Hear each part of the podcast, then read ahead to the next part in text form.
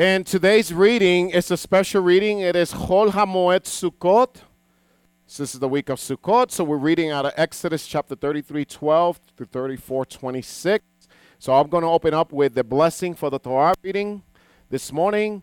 I open up by saying, Bahu et Adonai HaMorah. ברוך אדוני המורק לעולם ועד, ברוך אתה אדוני אלוהינו מלך העולם, אשר בחר בנו מכל המין ונתן לנו את תורתות. ברוך אתה אדוני נותן התורה, אמן. Today we're going to be reading out of Exodus 34 verses 1 through 4. Hashem said to Moshe, Carve two tablets of stone like the first and I will inscribe upon the tablets the words that were on the first tablets, which you shattered. Be ready by morning, and in, in the morning come up to Har Sinai, and present yourself there to me on the top of the mountain. No one else shall come up with you, and no one else shall be seen anywhere on the mountain. Neither shall the flocks and the herds graze at the foot of this mountain. So Moshe carved two tablets of stone like the first, and early in the morning he went up on Har Sinai, as Hashem had commanded him, taking the two tablets of stone with him. And we all say, Amen. His name be praised. His name be praised. The baracha for after the reading, the Koreh.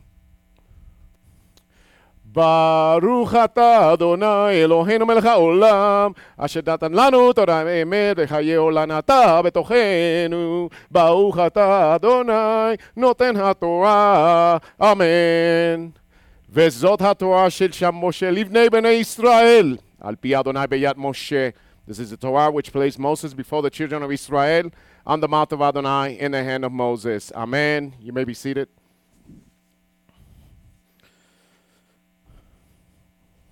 God's faithful, isn't He? Sometimes. okay, I'm in the right crowd. Just want to make sure. His name be praised. All right, family. So we are we're coming now in the closing of Sukkot. And many of you are wondering, what are we doing here? Right? Why are we dwelling in tents? Why are we putting up with each other's nonsense? For a whole week. Do you know how difficult that is to put up with everybody's nonsense for a whole week?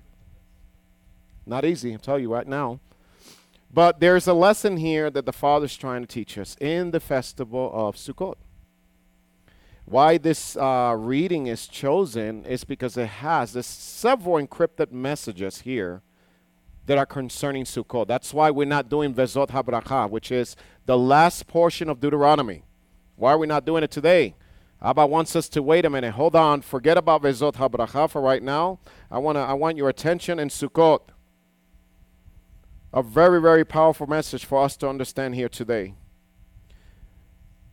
Exodus 34, 1 through 4 actually gives us, and it is a wealth of information concerning this parasha, just on those four verses. And what is the connection of Sukkot in Exodus 34 1 and 4? So much that we don't see sometimes just on the surface of the word. Right? Well, let's go there. Let's go to Exodus 34 1. And we'll start now what it says And the Lord said to Moshe, Hew for yourself two, two, two stone tablets like the first ones, and I will inscribe upon the tablets the words that were on the what? First tablets, he says, right? Which what? You broke, it says, correct? Am I reading that right? Okay, just want to make sure. So the question is in here that we want to ask ourselves. Now, there's 25 questions to ask in these four verses. Now, obviously, I'm not going to cover 25 questions today. Don't worry. But I will cover one.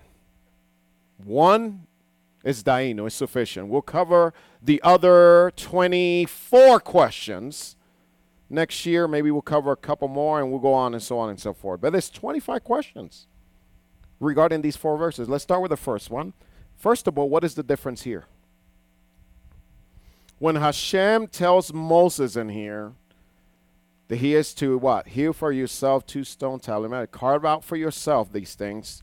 What is the point of reference that God is speaking here? I want to take you first of all. If, if this is Exodus 34, right? If we go 10 chapters to be exact, 10 chapters prior, we're going to notice that the reading is slightly a little bit different. Let's go together and uncover. Let's go to Exodus 24 12. And what does Exodus 20 12 says? And the Lord said to Moses, Come up to me to the mountain and remain there, he says. And what? I will give you the stone tablets, the law, and the commandments which I have written to instruct them. What is the difference in here? I don't know if you can tell the difference. Let's go back to Exodus 34 1. Heal for yourself two stone tablets. In Exodus 24 12, God is the one who cuts the tablets. God is the one who writes the Torah, and God is the one that literally hands it straight to Moshe. All in a silver platter. Moshe doesn't have to do anything, essentially. Here in Exodus 34, we see that there's a change. He tells Moshe now, You cut the tablet stones out. What happened? Why is God, this is one of the questions that the rabbis ask, why is it that God is telling Moses to do it? Why is God not doing it? So let me ask you a question. I know it was only one question. I changed my mind. Two questions here. Right? There might be three, but let's stick with two for right now. Why is God telling Moses to do this now at this point in history? In other words, what happened between the Exodus 24 when Hashem gave the, the tablets to Moshe and then Exodus 34? What has happened? What's changed? The golden calf. You know, that golden calf is still penetrating into our uh, into our lives today. That golden calf is far it's not far removed. It's still amongst us, family. The difference in here, first of all, I want to we, we have to read this because it's pretty interesting the way actually this reads. And in Hebrew actually gives us a sense of what Hashem is really telling us the direction that he's going, all that. Okay? Look. In Hebrew says, Vayomer Hashem el Moshe, says. And God spoke to Moshe, says. Right? And then it says, Pesal lecha shne luchot avanim, it says.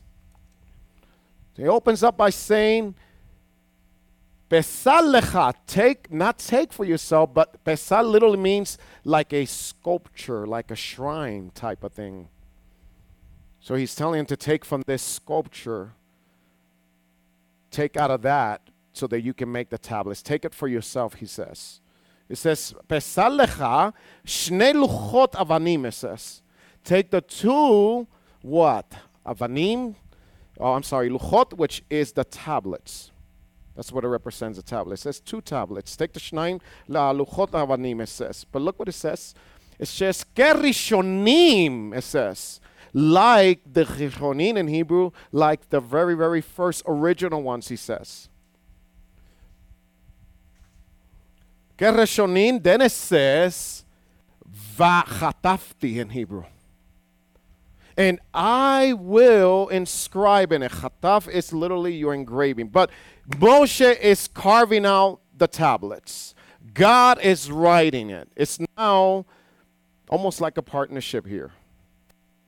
Whereas before, the Hakadosh Baruch Hu did everything. You see, he says, uh, I'm sorry, where am I? Okay, va chatafti. You know that word chatafti is conjugated first person. It's meaning, and I will write. Do you know that word chataf is to inscribe, but that word also comes from the word chatef in Hebrew, which literally means to be free. Think about this in a prophetic sense. When God's word is inscribed in us, the word for inscribe also carries the meaning of being free. When we allow the Word of God to be inscribed in us, we experience profession Hebrew freedom. See? So he says, I will inscribe, basic, I will, al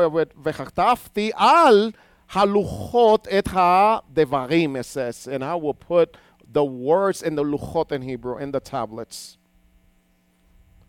So what's happening in here, family, in this in this verse, is that God is revealing through the Hebrew here, which here says, uh, "Aluchot harishonim asher shivarata." It says it's from the word shever in Hebrew, which means you shattered.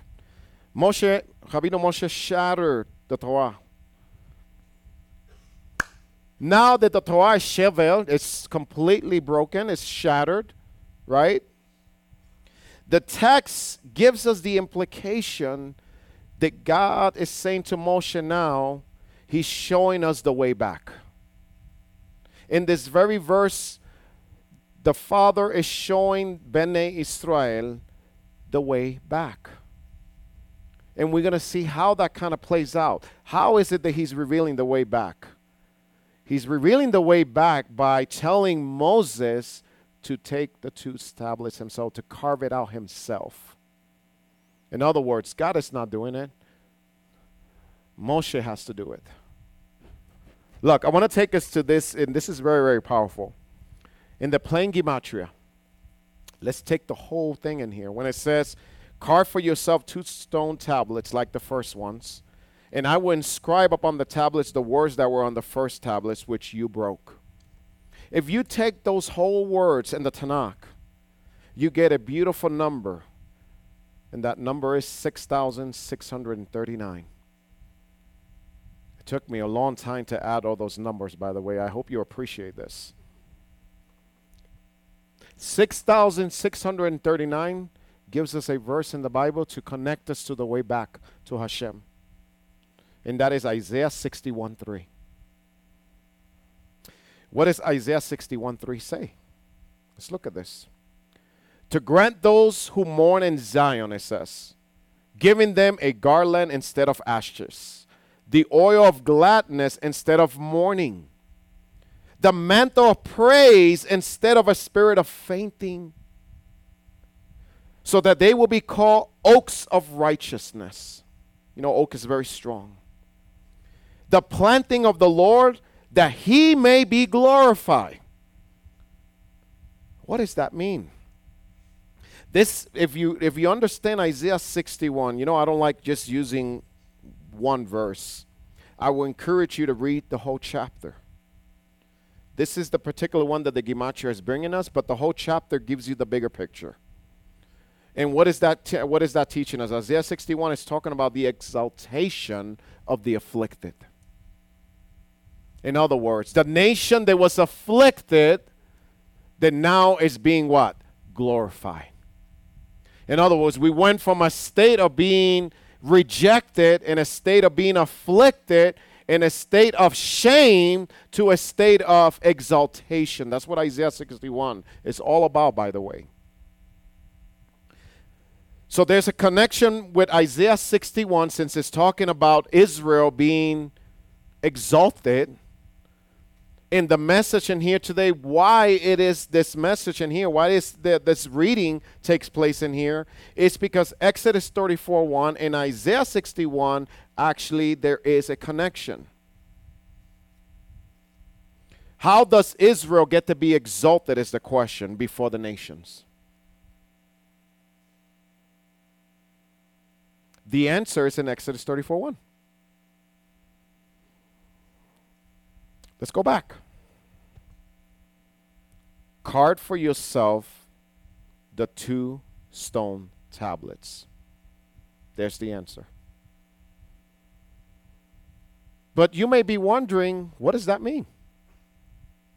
Let's go to the Chumash. I'm going to give us a little bit of clarity so we can see the connection. In the Chumash, it says on the 29th of Av, at the end of Moses' second 40 day period on Mount Sinai, God agreed to give a second set of tablets to Israel. By the way, what was in the first and the second tablets? What did God inscribe on the second tablets?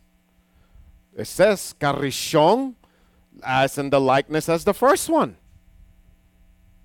In other words, are you are you hearing me? The new tablets contain the information that was in the old.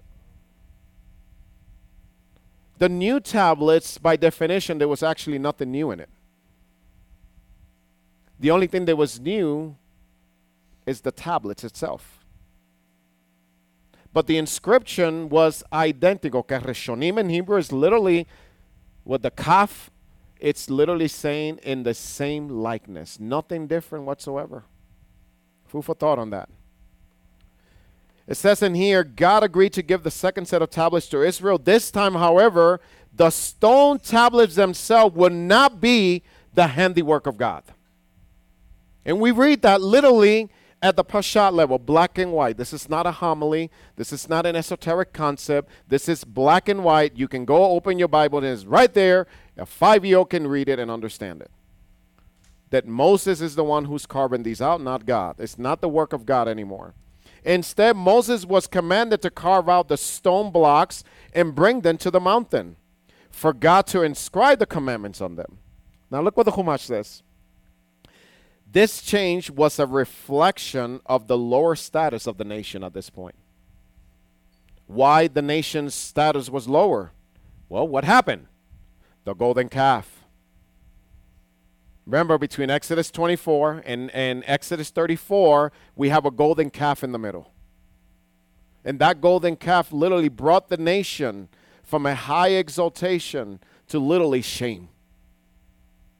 And now, God, in His mercy, says, I do not want to see my nation in shame.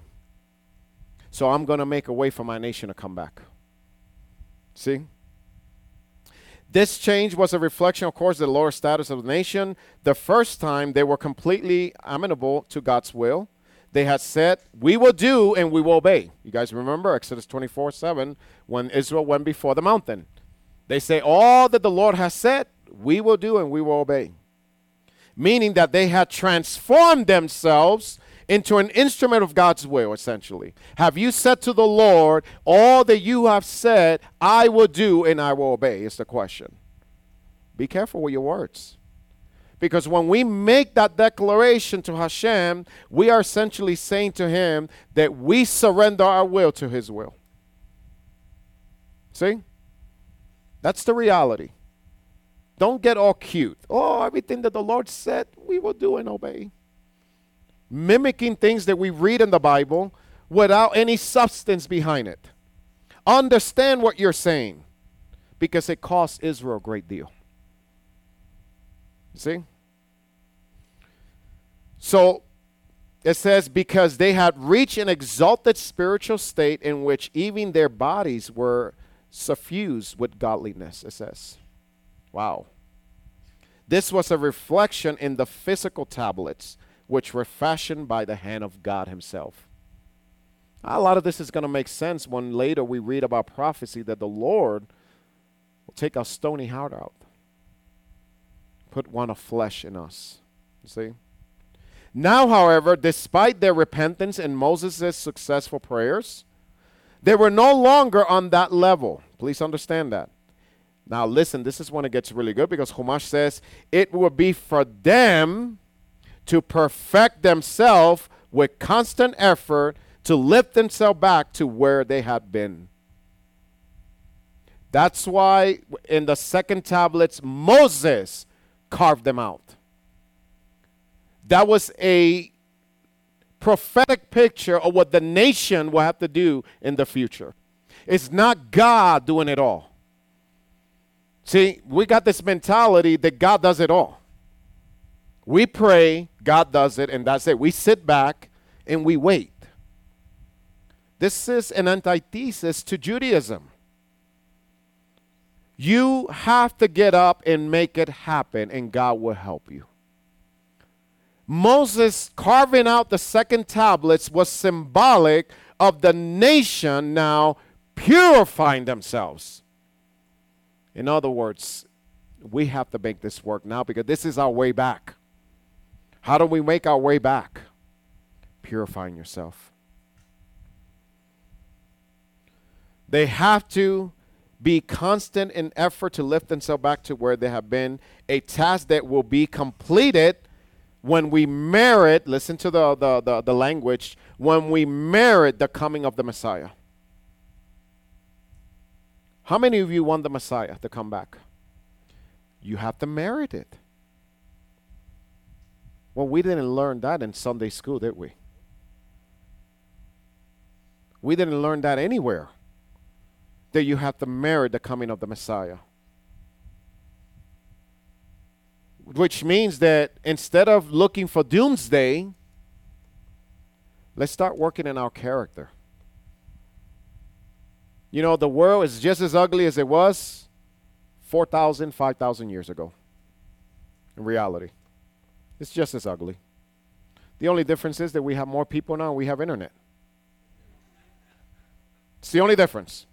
World travels pretty fast. Click a button, bad news reached. That's all. So in the in the eyes of the beholder, it looks like, oh my God, this world is really getting bad.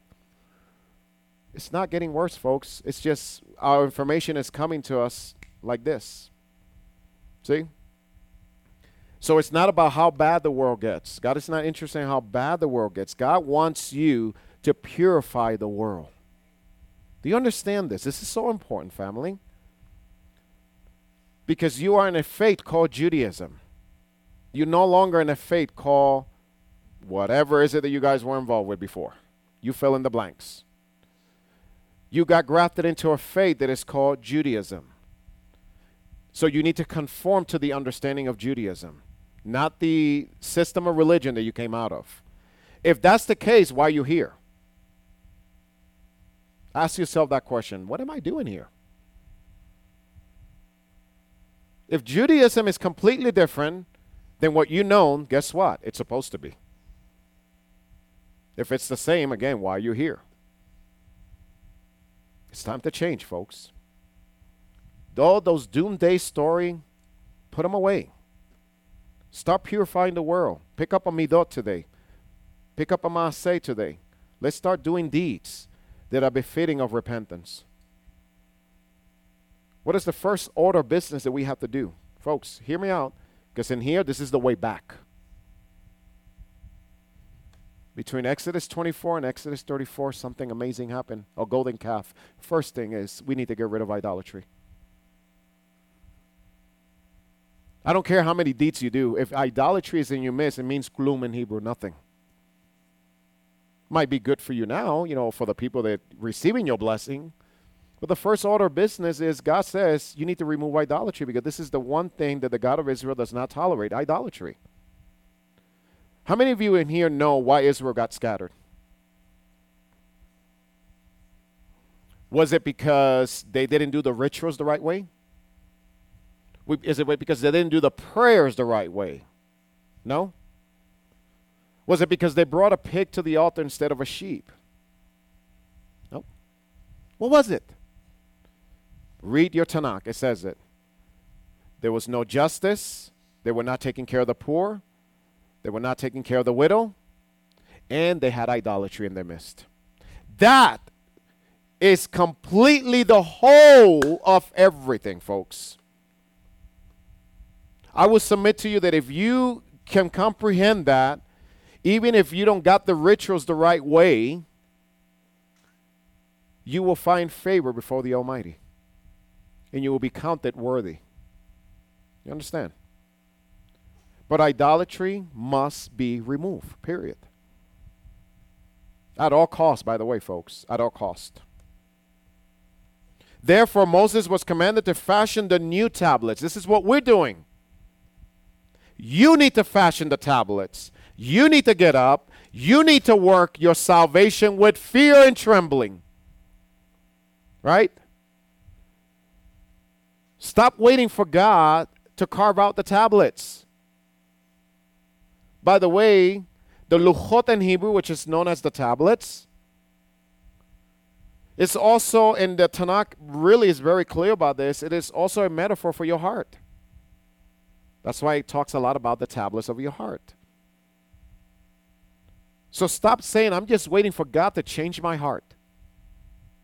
How many times we hear that? I'm waiting for God to change my heart. And God is saying, I'm waiting for you to move. This is the mentality that needs to die, family. You are in a faith now called Judaism. If you're not quite sure what faith you got grafted into, come and see me. I'll be more than happy to explain it in detail what you got grafted into. But you cannot custom tailor your religion. That season is over. No more custom making my own religion according to the way I see fit. This is not the line in Burger King, have it your way. Design a burger exactly how you want it. It may work for Burger King. I promise you, it's not going to work for Hashem.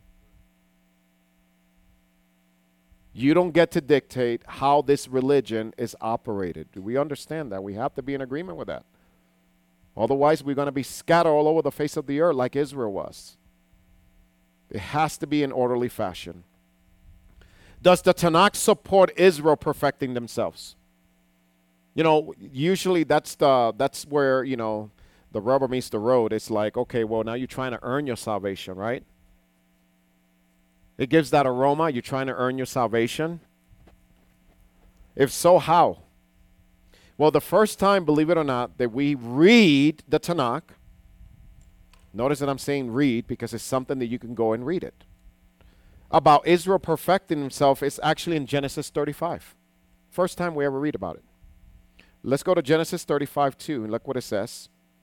So Jacob said to his household and to all who were with him, Put away what?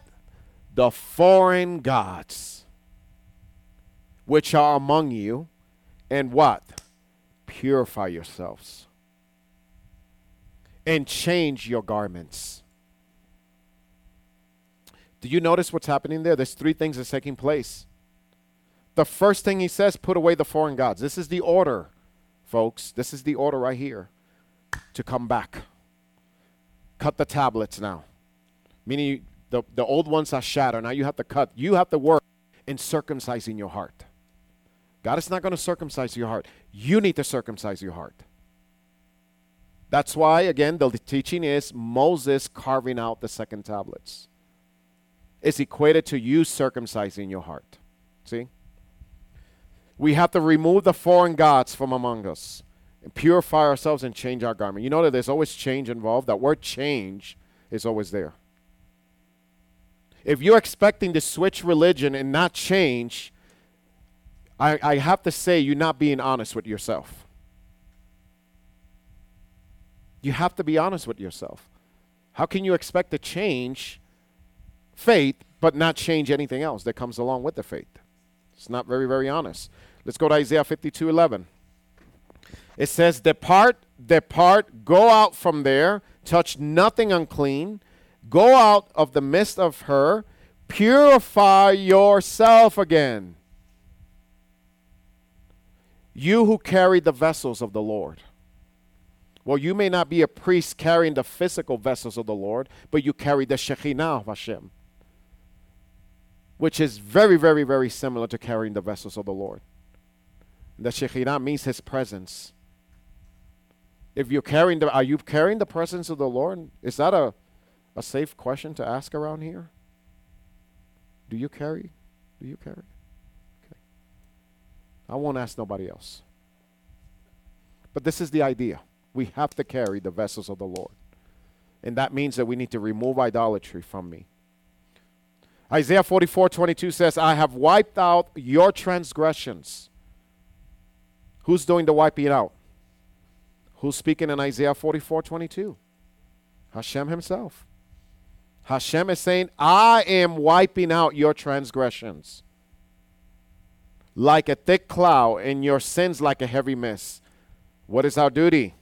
Shuvah, return to me, for I have what? Redeem you. It is a constant purifying yourself and return to me, he says, over and over and over throughout his word. Look what Jeremiah 4 1 says. If you will return, O Israel, declares the Lord Hashem, then you shall return to me, he says.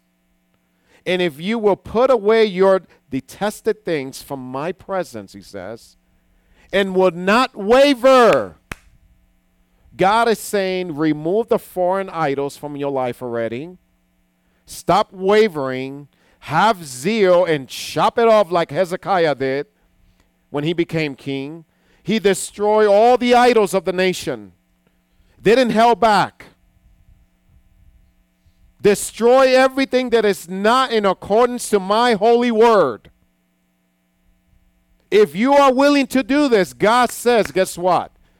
Your transgressions are gone. The rabbis say that if Israel only one day was to repent, he will restore Israel tomorrow. That's how quick.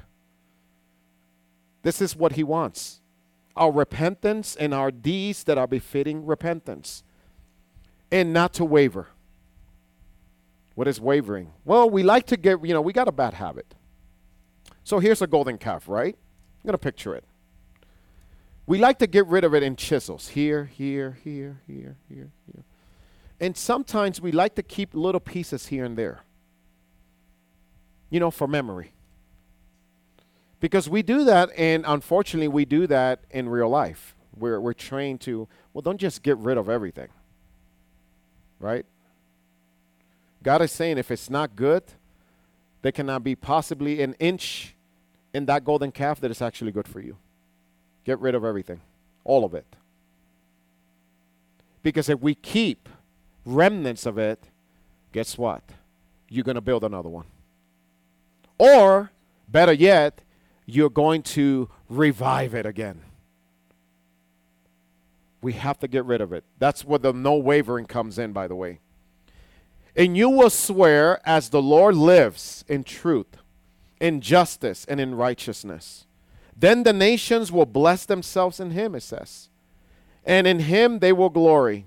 For thus says the Lord to the men of Judah and to Jerusalem Break up your fallow ground and do not sow among the thorns. Be careful what you're sowing in your life. And now here's the one that's really interesting that gives us the explanation to what I, we just read. Verse 4 says, Circumcise yourself to the Lord. Who's doing the circumcising? We are. Circumcise yourself to the Lord, and look what it says and remove the foreskins of your heart. Luchot in Hebrew, the tablets that Moses himself is now carving out. You see? There's the connection. The first time, God did it all. Israel was perfect. The second time, they fell into idolatry. Now they say, God says, it's not going to be easy. You're going to have to do the work to come back to me now. Stop depending and me giving you your pacifier. It's time for you to grow up and now and come back and return to me. Circumcise yourself to the Lord. Remove the foreskins of your heart, men of Judah and inhabitants of Jerusalem. Or else my wrath will go forth like fire and burn with none to quench it because of the evil of your deeds. Looks what he says.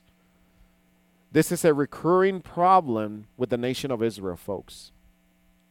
Why do you think the Father allowed the nation of Israel to prosper the way it did, and for us to have the blessing to be able to read about it today, so that we may not commit the same same sins that they committed through their ages. We have to be able to do this, folks. So, how do we return and circumcise our heart? That's a good one. A lot of words have been spoken in here based on two questions so far. The reality is, the only answer is genuine repentance. That's it. Genuine repentance is how we return back to the Lord God of Israel. He's not interested in anything else. Look, how many of you consider Jeremiah a credible prophet? How many of you consider Isaiah a credible prophet? Okay. Would you believe Isaiah or will you believe the modern day prophets if I were to tell you right now today? Which one will you lie on? Which one will you believe? Hopefully, you will say Isaiah because he's approved by God. We know that for a fact. We don't know the new prophet that's coming. We don't know whether he's approved of God or not. Do you know that God sent prophets through the Tanakh so that we can shemoah, so that we can hear? Listen to the prophets of Israel because they have lots of words of wisdom, folks, and they have lots of warnings for his people in the future. Do not be misled. Do not be dismayed. Do not be confused. Do not walk around confused. Why are we walking confused? If we have God's word, if we have his real prophets that are validated through the scriptures, why are we walking confused? Look what Jeremiah says, and this is a heed. So said the Lord of hosts, the God of Israel. Jeremiah speaking now on behalf of the Lord God of Israel. Pay attention.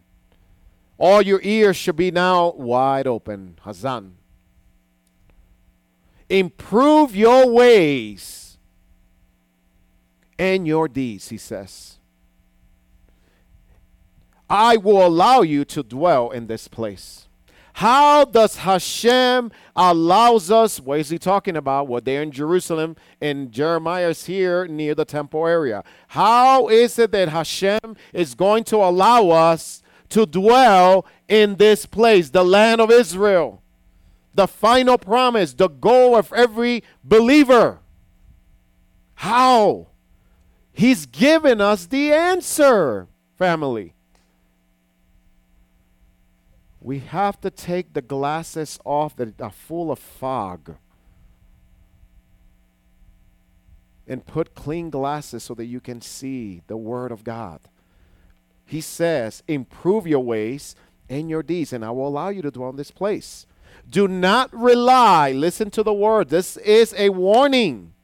Do not rely on false words. What was Jeremiah thinking of that day? When he said this? You don't have to guess it, family. This is the beauty. You don't have to fill in. It tells us in the text what he's thinking. What's in his mind when he spoke this proverb here? Do not rely on false words, saying, The temple of the Lord, the temple of the Lord, the temple of the Lord are they. Now, there's a drash concerning those three times, but we're not going to get into that now. And look what it says for if you improve your ways, number one, and your deeds, two, if you perform judgment between one man and his fellow man, three, if you do not oppress the stranger, four, and the orphan, five, or a widow, six, if you do not shed innocent blood in this place, seven, and if you do not follow other gods, there it is. Where am I? Seven? Eight. There it is. Here's the list. Jeremiah, the prophet Jeremiah is giving us the list. You want to come back? You want to dwell in this place? Here's the list for you. Here's the list. Write down that list, family. There it is. Because guess what? Jeremiah spoke it on behalf of the Lord God of Israel. So on that day of judgment, you can tell Hashem, I'm opening Jeremiah, Hashem. Bam. Here it is. He spoke it, and according to him, you said it. You got something to stand on, believe it or not. You have a lot of leg to stand on. All this that we read, verse 5, all of it, folks. Notice in there, that Jeremiah doesn't say anything about how many times you wash your hands a day, how many times do you mikvah a week, how perfect is the sacrifice you're bringing. Heck, he said, he hasn't even mentioned sacrifice in here. Have you noticed that? Or am I the one who's going crazy here? Not an ounce of blood in here. Not, a, not an animal mention in here. But what is mentioned in here? Your heart, your deeds. This is the weightier matter. This is the foundation, folks, for the Torah. If you don't have this, it is irrelevant how perfect your sacrifice is. Listen, God doesn't care how perfect your sacrifice is. How much blood, you know, you might bring, you know, 50 gallons worth of blood to God. He says, I don't care about how many gallons of blood you bring into me. I want you. I want your repentance. I want you to get rid of all these false gods, and I want you to learn to get along with your neighbor. Do justice to one another. Do you honestly believe, folks? Seriously, just, you know, from one brother to another. Do you honestly believe that God is going to accept blood sacrifices even though you are completely an opposite of all this? I can show you where in the Bible he didn't.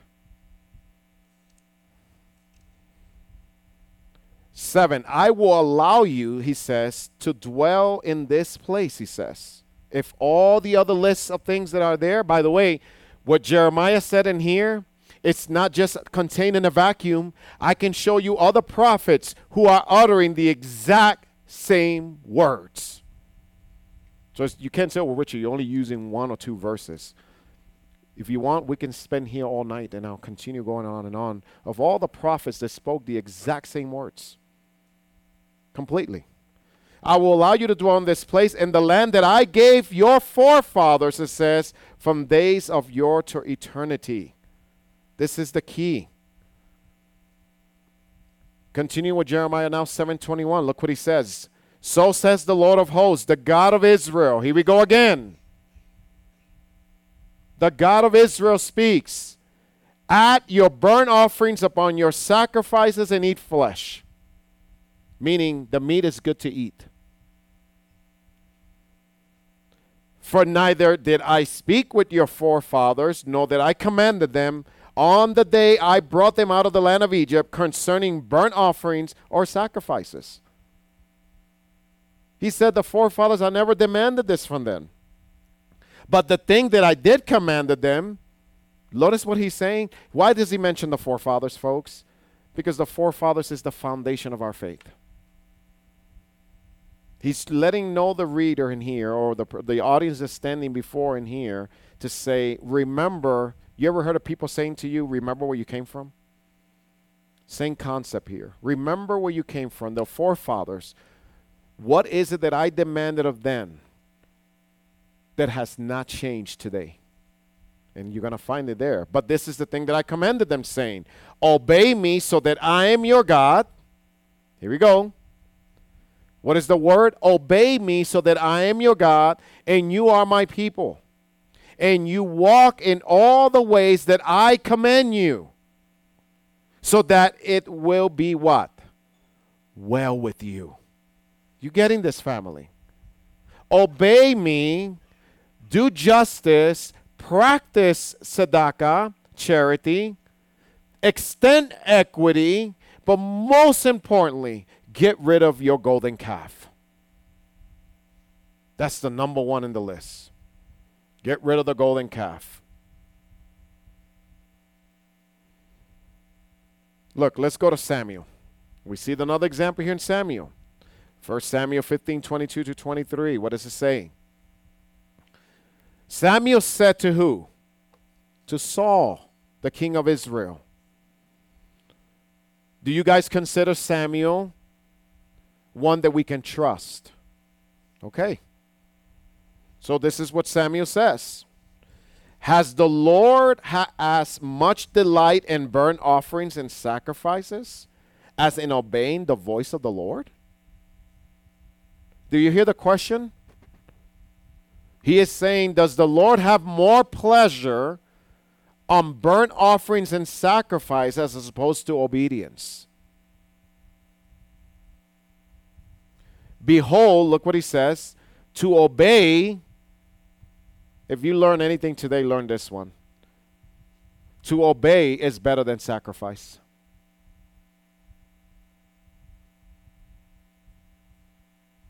And to heed than the fat of rams. Why? You know, you got to get a little bit of context in this. Why is Samuel saying this to Saul? Read your Bibles, folks. Get familiar with your Bibles. Go back, read, read. Why is Samuel saying this to the king of Israel? Because the king of Israel has a habit in disobeying the commandments of Samuel. Samuel is telling him, Do this, and the king of Israel is doing the very opposite. And every time things go wrong, uh, Saul grabs Samuel and tells him, Let's make a sacrifice so that I can be restored before God. This is the beginning of the end, by the way. Seriously. Because it starts with Saul and then later we see that this same attitude kind of trickled down with the nation. Instead of following with God, well, we don't have to really technically follow God to the letter of the law. We don't have to because we can just bring a sacrifice. If we bring a sacrifice, then we're good. That means, by extension, we can basically do whatever we want. And then we'll bring a sacrifice at the end of the day and we restore by, you know, by the Almighty. What does that give you? What is the uh, what is the attitude there, folks? What happens there? It gives you a false sense of security. See, now you're depending on blood sacrifices. You're never going to change. You know why you're never going to change? Because subconsciously, you already know that the sacrifice is going to cover your sins. You follow me? So if the sacrifices are going to cover your sin, then what is the incentive in keeping God's law? Many of you come out of a system of religion that endorses that, which is why they say we don't have to keep the law. And here I am to profess it today. It is true. Why are we keeping the law? They are absolutely right. They're not crazy, you are. They know what they're doing. If we have a sacrifice and all we depend is on sacrifices, then the reality is we have no use for God's law. Maybe every now and then for a little bit of wisdom, right? We go back to the Psalms and we learn, or the Proverbs, we learn a little bit of wisdom. But other than that, we really don't have to. This is what it gives birth to. This is what Saul was doing. See, Saul was doing the same thing. Samuel do, say. Saul said, Nope, sorry, but let's out, let's go sacrifice together, Samuel. Because Samuel, remember, Samuel's a priest. He's a Kohen. So Saul had it made. I have a Kohen on my right hand who can take care of all my problems. I can go and do whatever I want, and I'm, I'm just going to go ahead and rope this Kohen with me. I'm going to drag him with me. Wherever we go, he will make a sacrifice on my behalf the, in the story. Here's the rebuke.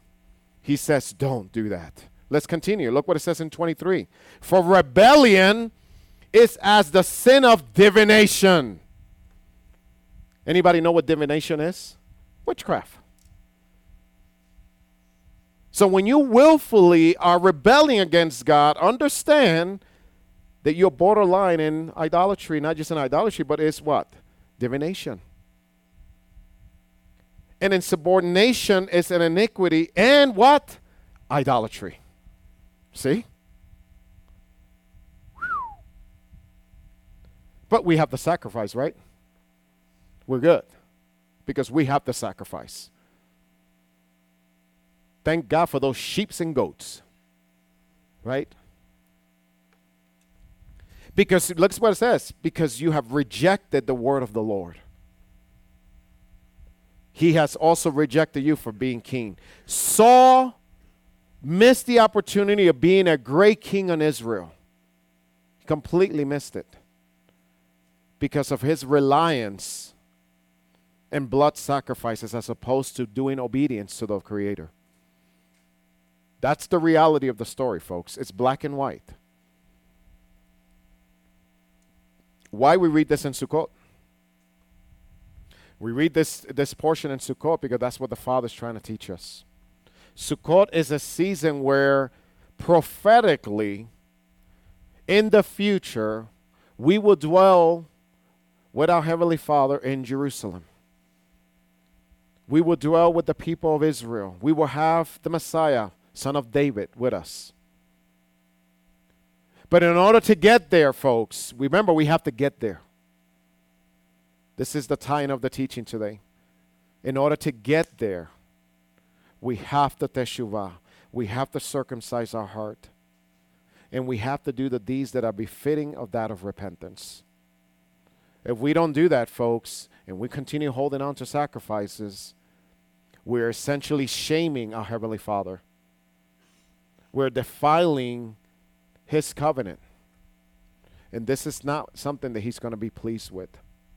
So on this Sukkot, while we're sitting in these tents, remember, the tents represent only a temporary stay in this world. It represents the state when Israel left Egypt and dwell in tents for 40 years. The tents are meant to purge you from all the commodities that life presents to you. That's why many of you are walking very cranky this whole week. Because you don't have the comforts of your home. Right? And things are just different. The walls, we can hear everything. It's just not as comfortable as a permanent home. It's not designed that way. God is teaching us in this lesson that this life is but temporary. And that we remember that as you dwell in those tents, that once upon a time, there was a nation that did this for 40 years as they were transitioning from Egypt to the promised land. That transition in the middle, folks, is where all the work takes place. This is why we always encourage in here for you to celebrate Sukkot with one another. You know, it will be so much easier to just do Sukkot by myself in my backyard. But the idea is that we miss the point when we do that. And in reality, we do a great disservice to one another and we're not true to one another. So I pray that in this Sukkot, what is left of it, that we will muster that within us to dwell in that tent and then just go to sleep. Take some time and look around you. Meditate on His Word. Look at the things that, because you know, Sukkot brings a lot of uglies in us. This is when we write it down. Man, I was really, uh, I did to this person this. This is where we journal. You know, my wife last night talked about Musar and journaling. This is where this is the season where you need to be journaling. Journal when you're in Sukkot. And then look back and say, ooh, I could have done better. I could have done better here, here, here, here. Make those changes. This is the sacrifice that God is looking for a contrite heart and a broken spirit. That, O oh Hashem, you would not refuse. And that is our message for today. Amen. May the Lord bless you and keep you. Thank you, guys. All right, we're going to go ahead now and let us stand for our corporate reading. We're going to be doing today reading out of Ezekiel. And Brother Mark is going to lead us in this teaching for this e- uh, afternoon. The blessing for the, whoops. Want to do the Haftorah blessing here?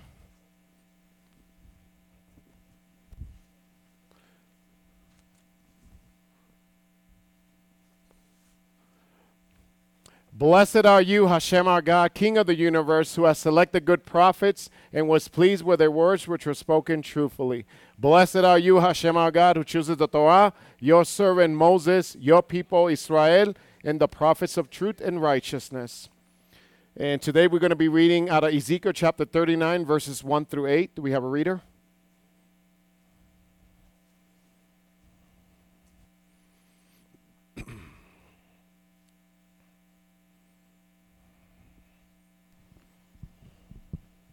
make sure I'm in the right portion.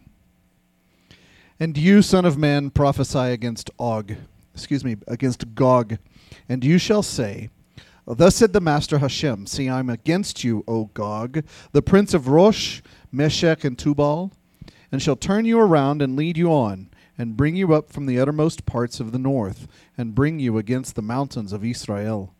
and shall strike the bow out of your left hand, and make the arrows fall from your right hand. On the mountains of Israel you shall fall, you and all your bands, and the peoples who are with you. To the birds of prey of every sort, and to the beasts of the field I shall give you for food. On the face of the field you shall fall, for I have spoken, declares the Master Hashem. And I shall send fire upon Magog, and on those who live undisturbed in the coastlands, and they shall know that I am Hashem. And I shall make my set apart name known in the midst of my people Israel, and not let my holy name be profaned any more. And the nations shall know that I am Hashem, the Holy One in Israel. See, it shall come, and it shall be done, declares the Master Hashem. This is the day of which I have spoken. And we all say, Amen. His name be praised for all eternity. The blessing after the reading for the Haftorah. Blessed are you, Hashem, our God, King of the universe, rock of all eternities, faithful in all generations, the trustworthy God who says and does, who speaks and makes it come to pass, all whose words are truth and righteous. Faithful are you, Hashem, our God, and faithful are your words. For not one word of yours is turned back unfulfilled. For you are the faithful and compassionate God and King. Blessed are you, O Hashem, the God who is faithful in all his words. Amen. You may be seated. Shalom, shalom. Shalom. Always interesting how the Haftorah uh, theme will carry on with the from the Torah portion theme, and we're going to see that uh, with the idea of purification and carrying forward, uh, adding maybe some new wrinkles to it. But you you heard the verses that Wade read, and you recognize a few names there, perhaps. Gog, Magog, yeah. So we have a war going on. We got any um, uh, any military folks? We're missing a few. Yeah, there are a few here, and uh, a few are stepped out of the room. So it's all about the war of Gog and Magog. This is a special reading for the, well, let's back up. It's the Shabbat Chol HaMoed Sukkot. It's the Shabbat that comes in the middle of Sukkot, the middle of the feast. And so this is read on, on that particular Shabbat, so that's, that's the one for today. And it's about the war of Gog and Magog. And something to do with Sukkot. What does Sukkot have to do with the war of Gog and Magog, right? So we're going to see the connection. So, you know, in, in Sukkot, chance to sit in the sukkah. We have a lovely sukkah out here with goat hair. Um, in our 10 acres in, in our spot here in Arizona, there's lots of elbow room. So you got lots of place to put a sukkah. You know, in, in a city, you might not have that kind of space. And I, was, I had a, I saw an email from one of those things I subscribed to. They said, yeah, if you run out of options for a place to put your sukkah, don't worry try uh, try your truck bed sukkah. Just saying, there's options. If you don't got a truck bed, try your boat. No, and if you don't got a truck bed, you don't got a boat, just use your camel. If you run out of options, so you can put a sukkah anywhere, right? No excuses, right? You live in a city and you're in a third floor apartment, no excuses. We'll find you a way. We'll find a way. So there's a connection between the Magog and Sukkot. What is that connection? Well, let's jump into the uh, Gog and Magog idea. It's actually Gog, not so much Gog. It's Gog and Magog. So 39 uh, verse 1 says, uh, talks about the war. It says the same war in Zechariah. So they both describe the war. Some of them have more information about certain things and less information about others, uh, but they complement each other very nicely. It says, Prophesy against Gog of Magog, and say, Thus says the Lord God, Behold, I am against you, O Gog, the prince of Rosh, Meshech, and Tubal. But that's not exactly right. Because that word Rosh there is, uh, means a head or a chief. So often some English translations will say it like that, like there's three places, like there's a place of Rosh, there's a place of Meshech, and a place of Tubal.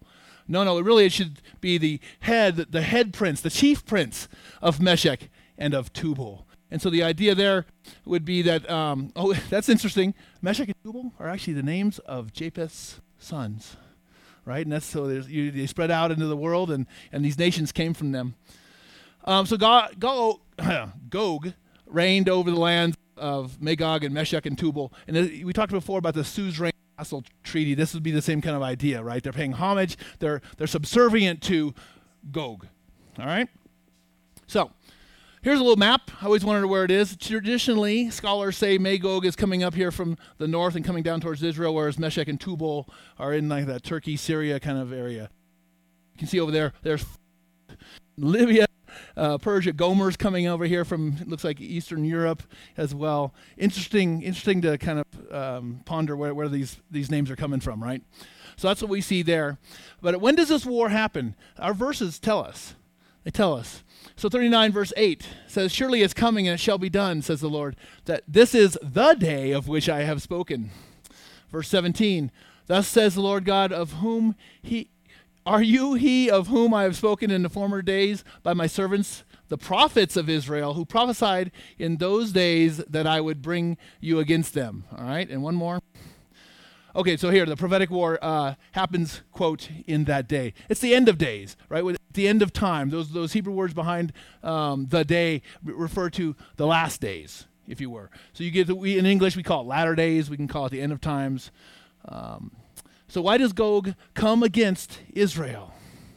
Right? Well, he, he thought he could uh, prevail. He thought it's time to take care of this problem over here, and we're going to take care of. We're going to go go against them. But something else is happening, and Ezekiel tells us directly what is happening. In 38, verse 4, he says, I will turn you around, talking to Gog.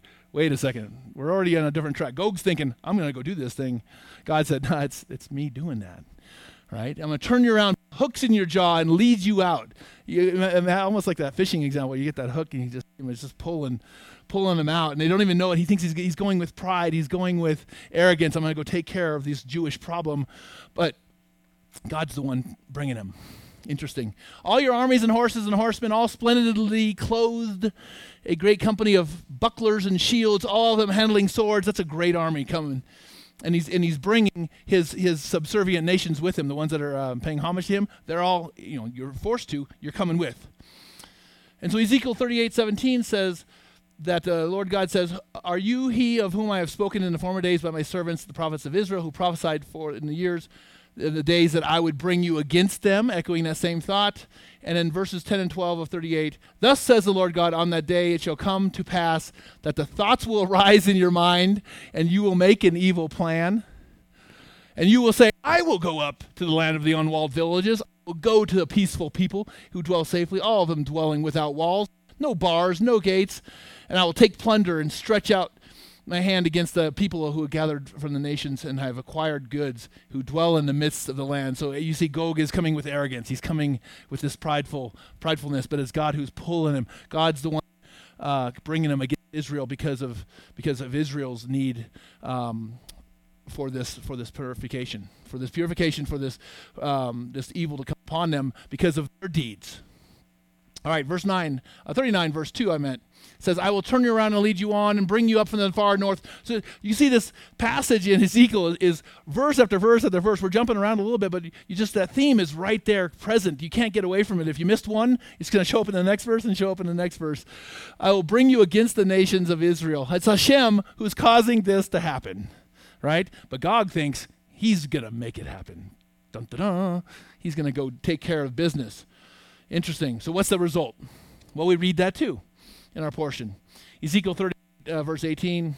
It'll come to pass in the same time when Gog comes against the land of Israel, says the Lord God, that my fury will show my face for my jealousy. In the fire of my wrath I have spoken. Surely in that day there will be a great earthquake in the land of Israel. Now, um, the part in Zechariah mentions the earthquake, but here we get a fuller description of this thing. Um, the fish, the birds, the beast, all the men, we're going to shake at God's presence. The mountains shall be thrown down, the steep places are fall, every wall is going to fall to the ground.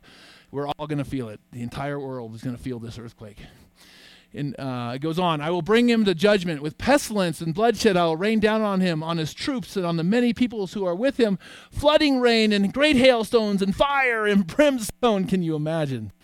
It's hard to imagine without you know experiencing that ourselves.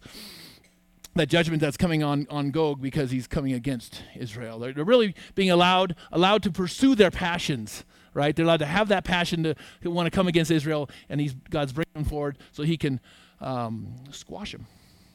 It's going to be amazing. So ultimately, Gog is destroyed at the hand of Hashem. Can I get an amen? Yeah, wake, wake, wake up, people. He's going to keep destroying at the hand of Hashem at the end of days. It's an amazing prophetic judgment, uh, judgment that's going to happen, an amazing prophecy of blessing for Israel, right? Okay, so what was God's purpose? Why? Why are we doing this? Well, Ezekiel 38 23. I will magnify myself and sanctify myself, and I will be shown in the eyes of many nations, and they will know that I am Hashem. Now we spoke of that word "know" being yada. Remember we talked about yada being uh, it's the physical. It's the I like when you see the wrath of God coming upon you in hail and thunder. Like okay, now you've experienced it. Like now you know the wrath of God, the fear of God. Uh, the nations are going to know that He is Hashem because only He could bring that about. Ezekiel 39, 6 and 7. Then they shall know that I am Hashem. So I will make my holy name known in the midst of my people Israel. I will not let them profane my holy name anymore. Then the nations, they shall know that I am Hashem, the Holy One in Israel right? There's a, there is a, a setting apart of, of God's name, right? A purification of God's name. It's been taken in vain. Now it's going to be set apart, and they're going to be able to give honor and that's due to the creator of the universe through the uh, natural things that in nature came upon them the hailstones uh, and the fire and the thunder. But who controls nature? Right? Hashem's in control, and he's going to show his name to be great, whether you believe it or not. And all every knee will bow, right? This is where we get those verses. Every tongue will confess that he is Lord. Oh man. Uh, verse 38 to verse 16, I said of chapter 38, it says, This will be in the Achrit Hayamim, the end of days. And I will bring you against my land, so that the nations will know me when before my eye, before their eyes I am set apart through you, Gog. Set apart through Gog. So he's using Gog to then purify his name, purify his people. And so the nations are going to now know, they're going to die and experience him. They will know it, right? They will be shown as a holy, uh, Hashem's name will be shown as holy, and he's going to use Gog to do that, right? Gog's coming in arrogance against Israel, and he's going to be smashed in, in the earthquakes and the thunder and the pestilence. You're not going to, you're not going to have any doubt who God is. Those that denied that there was even a God, or that's just it's just Mother Nature. No, you're going to know now at this point in the end of days, it's all coming true. The knowledge is going to be out there. Everyone, all the nations are going to know. They're going to know it. All right. So we have this comparison. We still haven't answered the question. We're talking about the war of Gog and Magog, and we're talking about Sukkot, and this is a prescribed reading for Sukkot. Huh? Why? Why? Why would that be? Well, the sages they put a lot of thought into this, and they have uh, they've got some answers for us. How about Rashi? He says the prophecy foretells that these nations um, who survive the wars, they are then going to have to join Israel every year in celebrating Sukkot in, in Israel, coming for the Sukkot festival. They're going to be required. Remember the verses that talk about no rain come upon your land if you don't come to Sukkot. So they'll try to not to, and they'll find out the hard way one, one more time, right? So there's a connection with Sukkot there. Um, the nations will be required the Midrash Tanchuma Bo 4 connects the plagues of verse 22 um, of, our, uh, of, Ezekiel here to something else. So before we do that, let's take a look at uh, that verse again. We already saw it once, but I've underlined a few things. I will bring him to judgment with pestilence and bloodshed, and rain down on him and his troops and the many peoples who are with him in flooding rain, great hailstones, fire, and brimstone. Are you seeing a connection to anything else? Any other major story in our scriptures? Get that out of there. The Midrash connects the plagues of verse 22 to the punishments that God brought upon the Egyptians. Right? And the sages compare Pharaoh's intention with Gog's intention. So there's a connection on the beginning of time, beginning, beginning of the nation of Israel, and here at the end. In Israel's infancy, Pharaoh attempted to cripple the nation. At the end of time, Gog, in one last gigantic effort, tries to destroy what seems like a vulnerable nation. He found out the hard way. It goes on God responds to both, both Gog and both Pharaoh, uh, by unleashing the forces of nature against them, proving that all the power is in his hands. He is in control. Amen?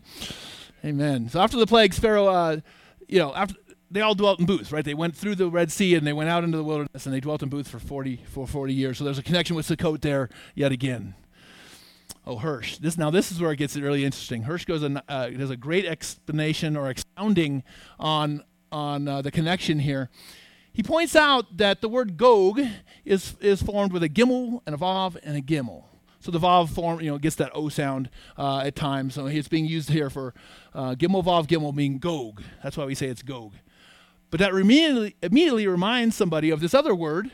When you know Hebrew, you're like, well, gimel vav gimel reminds us of just gimel gimel. Gimel gimel means not not mountain or prince of Meshech like Gog means, but gimel gimel means a roof or a top, the house top, right? It's a solid roof, which immediately reminds Hirsch of say, hey, there's a difference between a roof and a sukkah, right? The sukkah is this temporary and the roof is more permanent, right? We see that right here, weak and temporary versus strong and permanent, and Hirsch goes immediately to the personal application. Which one are you going to be? Are you going to be the roof, the solid foundation roof, or are you going to be a sukkah, temporary? Right? So, what does it mean to be a roof? uh, spending your life making yourself safe against earthly enemies and deluding yourselves that you're safe from from above. Right? Gog, to it back to Gog, he was a roof. Right? He was arrogant. He thought he had all the power in his hand. He had, he was king of kings. Right? He had other nations bowing down before him, and he was could tell them, "We're going to go to war, and you're going to go with us." and you're going to go, you know, you're going to, you know, give me homage and you're going to do my bidding. So he thought he was, a, he was safe from above and he was going to go against God's country, God's nation, God's people. Being a roof means you're, you're putting yourself as independent of the creator of the universe. You're setting yourself apart in a bad way. What does it mean to be a sukkah? Spending our lives recognizing our temporary status as sojourners in this world. We're passing through, right, on the way to the Olam Haba. So therefore, we're putting our trust and faith in Hashem, right? So what happens is connection with Gog is, is even stronger because that's about talking about a war. Our lives are a war, right? We're constantly at this war between Suf, sukkah, sukkah, roof. Am I a roof today or a sukkah today? Or I, am a, I'm going to be a sukkah. And all of a sudden you turn into a roof right? Because you can switch pretty quickly in that emotional status of I, I can do it myself, or, or, if you have success and look, God blesses you, and you're like, wow, look at the blessings I have. Look, look what I did. I went from a sukkah to a roof in nothing flat. Mm. What are you striving for? Are we striving to have this connection with the Creator who says, You are just a sojourner in this world? Do not get distracted by the things of this world. Your foundation is not here in this world, your foundation is in the things of me. Uh, be a sukkah. May you continually seek your Creator, recognizing your temporary status as a as a as a sukkah. Right? Let that let that battle um, not not lead towards the roof. Right? But the sages have more to say about what does it mean to be a sukkah? Why do we actually sit in the sukkah? The sages have seven reasons for sukkah sitting. Seven reasons to sit in the sukkah. That's beautiful. love that space. All right, so seven reasons for sitting in a sukkah. One, thanksgiving for the harvest. And they draw this from Exodus 23:16, the feast of the ingathering, when you dwell, uh, gather in the results of your field, and match that up with Deuteronomy 16. After the ingathering from your threshing floor and your vat, you shall hold the feast of booths for seven days, and you shall hold a festival in the place that Hashem will choose. For Hashem your God will bless all your crops and all your undertakings, and you shall have nothing but joy. So we sit in the sukkah in order to be giving thanks for the blessings right? It's a place for Thanksgiving, the sitting in a sukkah. That's reason number one for sitting, sukkah sitting. What's number two? There's a historical link to our ancestors, right? As we join in with Israel, the Israel, uh, historical Israel, and Hashem himself, there's a connection. We see it in Leviticus 23. You're going to live in booths for seven days. All citizens in Israel should live in booths. Why? In order that the future generations, that'd be us, right, may know that I made the Israelite the Israelite people to live in booths when I brought them out of the land of Egypt. So when we're sitting in the sukkah, we're hearkening back to the original sukkah sitters as they came out of Egypt, right? And we're also connecting to our the creator of the universe as well, who gave that instruction to do that. All right. We sit in the sukkah in order to retain that link uh, to our ancestors. Number three, remembering the bad old days. You know that phrase, the good old days? This is the not, not so good old days. What do they mean by that? Philo talks about it's well it is well in wealth to remember your poverty. It's in distinction you want to remember your insignificance. In high office, remember your position as a commoner. When you're in peace, remember your dangers in war. When you're on land, remember the storms that were at sea. When you're in a community, remember that life of loneliness before you had that community, right? It's the idea of remembering when things weren't so well and now Allah has blessed you. It's about remembering, remembering. How many times during Sukkot he says, remember, remember, remember. All the feasts, Passover, remember, remember, remember, remember. Remembering the, the, the, way things were when they weren't so well and he, how he brought you out of that. Remember how he brought you forward, right? Don't forget the places we've come from because it's a lesson in humbleness of where we're going to be. So there's no greater pleasure, he says, than in high prosperity than to call to mind the old misfortunes. But besides giving pleasure, it's a considerable help in a practice of virtue for people who have had both good and ill before them and have rejected the ill are now enjoying the good. Necessarily they necessarily fall into a grateful frame of mind and are urged to piety by fear of change to the reverse. Like it could go back. By remembering the, the way we came from we recognize that yeah it wouldn't take much to get back to there right? Like we talked about how i'm having a sukkah mindset and i switched completely to a roof mindset and didn't even know i did it right? We don't want that reverse to happen when we mindful of our sukkah mindset. Therefore, in thankfulness for your present blessing, sitting in the sukkah, you'll honor Hashem with songs and words of praise and beseech him and appropriate him with supplications that they may never repeat the experience of such evils. So, sitting in the sukkah reminds us of how far you've come, right? And lead you to praise and thanksgiving for God for all the kindness he has bestowed upon us. All right. There's a lesson in humility in the sukkah. That theme's been running throughout uh, our talk today. Rashbam says, This is why God designed a Sukkot at the harvest season, so that a person's heart would not grow haughty because of the house is now filled with everything good, right? You reaped it in the harvest. They say, and you might say, let our own hands that made all this wealth for us, right? That was that sukkah mindset, and then it switches to that roof mindset. Look what I did when God was, you know, providing you with the blessing. So it's a lesson in humility. Uh, Ramban goes on, or Ramban says, uh, teaches the Jews by sitting in the sukkah to remember his evil days in his day of prosperity. He will thereby be induced to thank God repeatedly and lead to a modest and humble life. So sitting in the sukkah is then meant to induce both a feeling of gratitude and humility. All right? Also, sukkah sitting increases your faith. Yitzhak Aboab in his book Menorat Hamaor says the main point of living in a sukkah for seven days is to increase your faith in God. When we live in a sturdy house, we are protected from the elements, protected from rain and the cold and the heat. They can't harm us. As a result, we begin to have faith in our house, not in God. Right? That switching from that sukkah mindset over to that roof mindset, because you have you have things taken care of. Right? By living in a flimsy sukkah for seven days, exposed once again to the elements, we realize that ultimately we must put our trust in God who rules over our houses, the, uh, rules over the elements, and rules over human rulers. Amen. So sukkah sitting teaches us to trust, put our faith in the creator of the universe, right? All right, universal peace. That's interesting. So Hirsch, in his book Horeb, talks about the sukkah and how it symbolizes universal peace and brotherhood. As we recite in the evening service on Shabbat and in, during festivals, we say, "Eferos alenu sukkot sukkat shemoleka," means spread over us your sukkah of peace. Spread over us your sukkah of peace. You'll find this in your sidurs.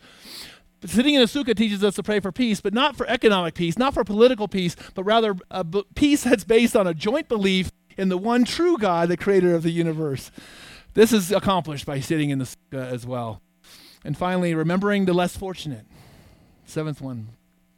Precisely at harvest time, we thank God for the bounty He has given us. We must remember to share it with the poor and the hungry. Avot 117 says, Lo hamidrash hu ha ikar ela hamase.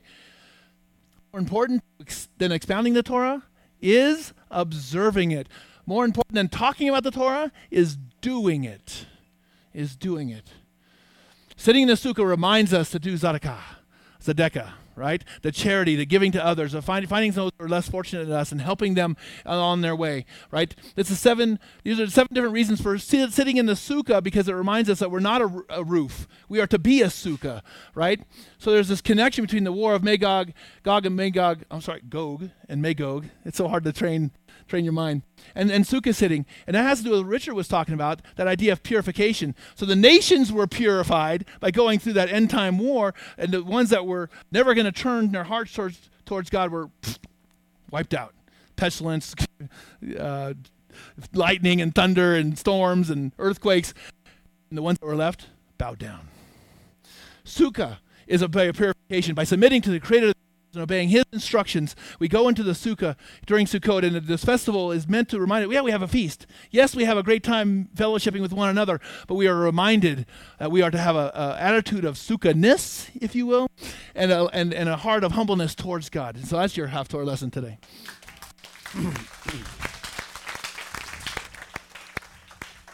wow, brother, that was a powerful teaching. Y'all agree? That was a powerful teaching. Very, very good, man. I need a copy of that teaching. That's really, really good. I like it. So I, I let's decide to become a sukkah instead. Baruch Hashem. Our temporary stay in this world. Hallelujah. All right, family, that's what we got for you for today. Let us stand so we can uh, end with the Aaronic blessing. And I hope you had a blessed day today. We're still in Sukkot. So let's continue rejoicing for the rest of the day and fellowshipping. And, um, well, we have a lot to talk about. We're talking about Sukkahs. We're talking about Shabbat, the teachings. I mean, there's just so much in here. Um, basically, what I'm trying to say is let's not talk so much about permanent roofs and let's talk more about Sukkah roofs. That's the idea, folks. I think we need to start uh, deprogramming our way of thinking, start thinking more, again, uh, temporary as opposed to permanent. So Hashem said to Moses, When you have to bless my beloved people Israel, you have to bless them with the imparting of my name upon each and one of them. He said, When you have to bless Israel, Bnei Israel, you have to bless them in this fashion.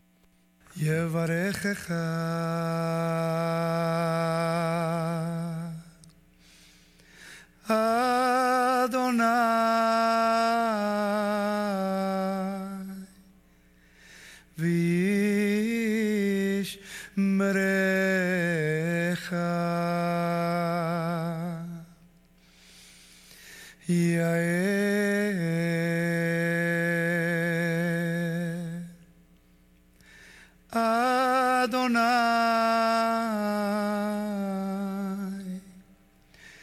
פניו אליך ויחונך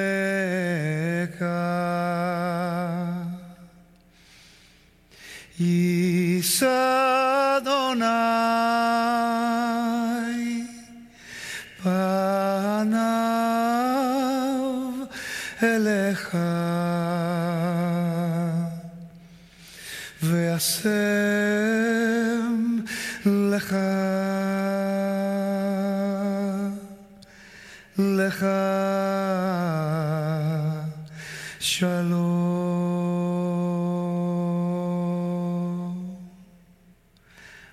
bless you and keep you.